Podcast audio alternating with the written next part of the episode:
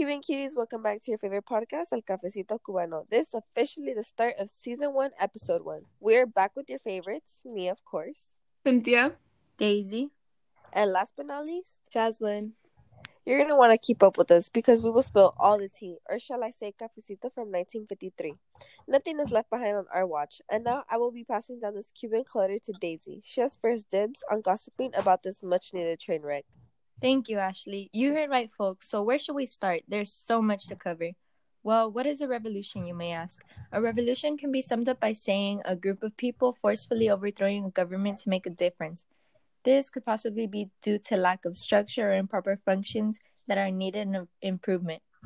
Now that we learned exactly what a revolution is, let's get started. This revolution started back in 1953 when Batista was ruler and ended in 1959 as Fidel Castro, the man who seized power. This all takes place in the capital of Cuba, Havana. And as you all may or may not know, I'm a big fan of gossip. Although now let's hear what Cynthia has to say about this. thank you, Daisy. We all enjoyed hearing about your interesting teen. Now it's my turn. So we will now continue to more factual part. To get the full idea, we have to go back a couple of years. Batista had the support of the U.S. government and was a former soldier and Cuban dictator from 1933 to 1944, and continued to seize power in 1952, which was where all the train wreck started. Set your mind to the time that is 1940 when Batista is Cuba's president. It was full of violence and uncertainty. He was unhappy about stepping down because he believed that people would re-elect him for another term. Imagine how infuriating infuriating that made the citizens at the time. Wouldn't you be quite upset too if you had a horrible dictator? I know I've been speaking for a while now, but trust me, you want to stick around for more. The end goal was much like anyone else would want it. They craved to actually receive a well thought out democracy, real freedom, and basic respect for human rights. So in 1958, ragged rebels began to revolt against dictator Batista as he took all their power. And prior to the election day, knowing he would not win another term, he completely took down their democracy and canceled all elections.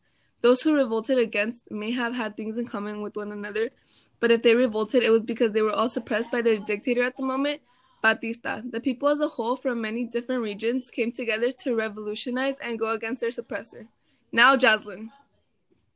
Thank you, Cynthia. I wanted to talk about why this all started because this clearly was all a big deal. Why were there people of Cuba unhappy, you may ask? Well, let me tell you.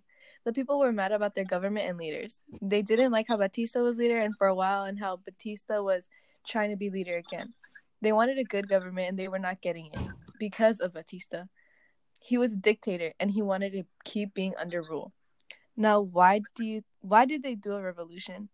They wanted to do a revolution because they thought it would be the best way to make Batista step down from trying to take over. They didn't want him back as leader and never did again. He never did anything good. Okay, so to recap this episode, it was based a huge six-year revolution occurred against Cuban government as it became dictatorship by Batista.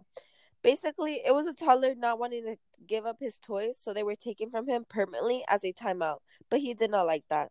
Many issues were on the rise due to his leadership, so Fidel Castro fought to take over. This was one of many revolutions to occur, but it was definitely one for the books. Make sure to stay tuned for our next episode because you know our cafecito is always hot and ready. Bye. Thank Bye. you. Bye. Yay!